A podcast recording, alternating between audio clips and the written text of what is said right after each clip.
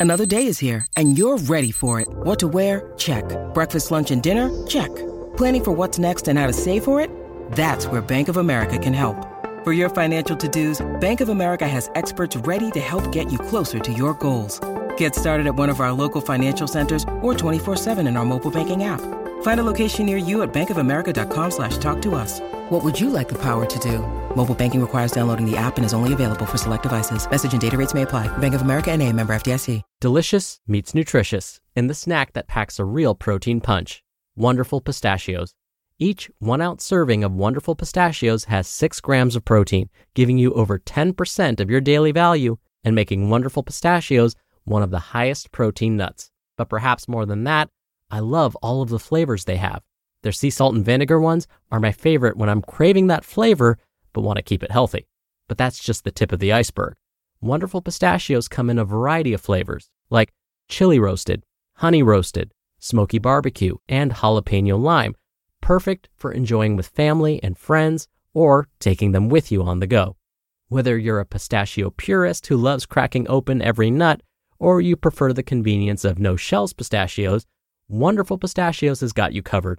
Grab Wonderful Pistachios and elevate your snacking game today. So fill up with a healthy snack when hunger strikes. Visit wonderfulpistachios.com to learn more. That's wonderfulpistachios.com. It's another Q&A edition of Optimal Health Daily, episode 1407, and I'm Dr. Neal, your host of the show. Hey there, welcome back to another special Friday edition of Optimal Health Daily, where I answer your health questions related to fitness, diet and nutrition, and lots more. You send in the questions and I answer them for you. Now, if you want to send me an audio question, come by oldpodcast.com slash ask. Or you can call in your audio question by dialing 61 I love OHD. And don't forget, I'm also taking email questions. You can send those in to health at oldpodcast.com. And thank you so much in advance for sending me those questions. Thank you for your trust. Now, in yesterday's episode, that was episode 1406, I briefly mentioned that I went to school to be a registered dietitian nutritionist. So, if you're wondering about my background and my credentials and why I call myself Dr. Neal, I'll give you a brief history. I wasn't always into health and wellness and nutrition and exercise. In fact, for the longest time, I hated all of those things. The fast food restaurant Del Taco was like my daily go to. That all changed once I was diagnosed with a chronic condition around the age of 19. That changed my trajectory. I decided I wanted to learn more about how to make myself feel better, how to better control my disease. And that led me down the path to pursuing these different degrees that I have. So I have my Master of Public Health degree, where my emphases were health promotion and health education. I loved what I learned in that program so much, I decided to pursue my doctorate. My doctorate degree is in public health, and my emphases were chronic disease prevention and nutrition. I also became a registered dietitian nutritionist at the same time. I also became certified as a health education specialist and a certified exercise physiologist through the American College of Sports Medicine. I got the name Dr. Neal because when I started teaching at the college level, students never knew how to pronounce my last name. Whenever they had a question, they would raise their hand and say, Dr. Uh, M- Malik? Ma- Mal- Malik? So I thought, let's just shorten it and try and make it easy on everyone and call myself Dr. Neal. So I kind of ripped off Dr. Drew and Dr. Phil. Anywho, enough about me. Let's finally get to today's question and start optimizing your life. Today's question came via email. Brad writes Hey, Dr. Neal, I was wondering if you could revisit the topic of the microbiome, the recent research surrounding it, and the benefits and disadvantages of tests promising to analyze one's gut health.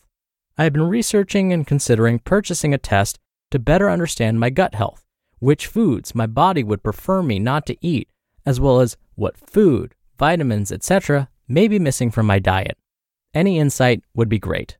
Love the show and your consistency and consideration you provide in the commentaries.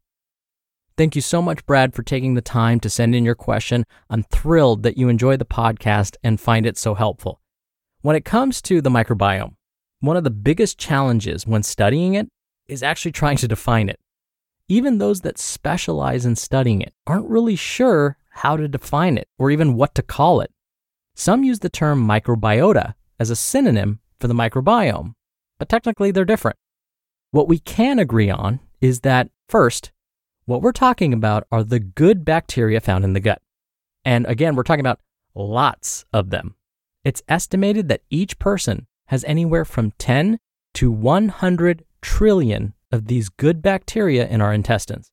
And again, these are good bacteria, meaning they keep us healthy. What's amazing is that each person's microbiome is different. There are lots of different strains or species of these good bacteria within each person, but in different quantities. It's believed that there are at least 400 different species of these good bacteria within each person. Now, it's these different quantities that makes everyone's microbiome unique to each person. Now, researchers can agree that it's always a good idea to try to preserve the health of your gut. Basically, try and have lots and lots of these good bacteria floating around at all times. Now, what if there was some way for us to know what our microbiome is made of? Meaning, how many good bacteria and which specific species of good bacteria there are in our gut. Would that be useful? Would this information even be accurate? Well, that's basically what Brad was asking. So let's find out. Now, some doctors have ways to test for all of this, and there are even tests that you can buy for use at home, all with the aim of determining what your gut microbiome is composed of. Now, the way these tests work is that they analyze your fecal matter, also known as stool. It's estimated that just one gram of stool contains 100 billion microbes. So, by sending the lab a small sample of stool, they can supposedly detect what your microbiome is made of. But the problem with these gut microbiome tests is that they're really, really new. This means that, yes, labs may be able to guesstimate the number and types of good bacteria in your gut, but interpreting this information and providing recommendations based on these results is another issue altogether. One problem is that there aren't any established reference ranges. Let me give you an example. Say you go to the doctor and you get a blood test. When the results of the test comes back, your doctor may say something like, "You're doing great. Your cholesterol levels are looking really good." Now, how does the doctor actually know that your cholesterol levels are good? Well, there are established reference ranges. You've probably seen these ranges before. When you get the results of the lab tests, have you ever seen that extra column that tells you what the normal value should be? These are the reference ranges.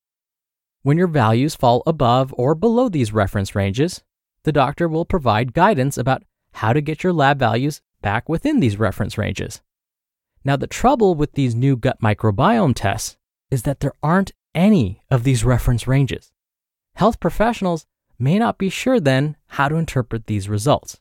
For example, the results of these gut microbiome tests may tell us which species of good bacteria are found in your gut, but doctors may not know what each specific species of bacteria are responsible for and how many you should actually have. Which ones actually help with promoting the health of the immune system? Which ones help us better digest foods we eat? How do different species of bacteria interact and help each other?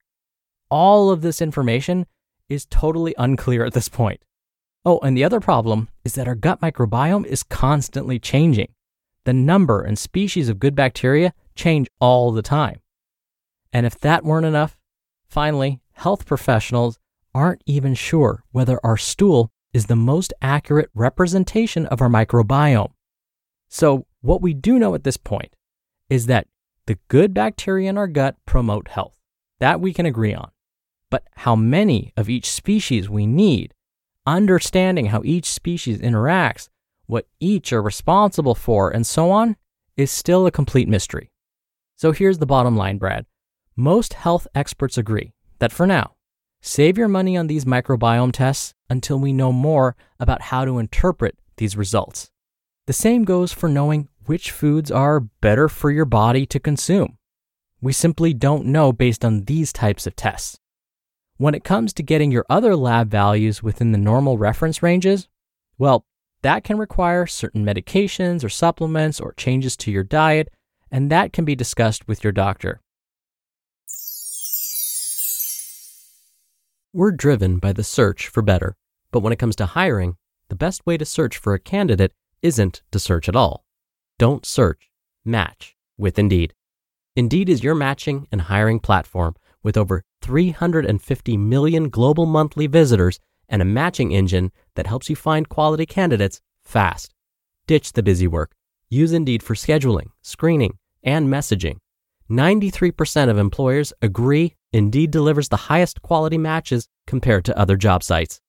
One of the things I love about Indeed is that it filters out incompatible applicants. So when you're hiring, the process is much faster, and you only have to consider applicants that are already likely to be a great fit. And listeners of this show will get a $75 sponsored job credit to get your jobs more visibility at indeed.com slash health. Just go to indeed.com slash health right now and support our show by saying you heard about Indeed on this podcast. Indeed.com slash health. Terms and conditions apply. Need to hire? You need Indeed. Thank you again so much for the question, Brad. Now, if you want your question answered right here on the show, definitely send one in. You can email one to health at oldpodcast.com. Or if you want your voice on the show, come by oldpodcast.com slash ask. You can record right from your computer's microphone. It's really easy, and you can even play back your message and do retakes before sending it in. Or you can do it the old fashioned way and call in your question. The number is 61 I love OHD. Lastly, if you're listening from the Spotify app, you should see an area where you can submit a question. Just type one in right there to send it along. Thank you so much in advance for doing that. Thank you for your continued support and your trust by sending me your questions. I hope you have a great start to your holiday weekend. I almost forgot. For those of us in the US, our Independence Day is next week. So enjoy your holiday weekend, stay safe, and I'll see you back here tomorrow where your optimal life awaits.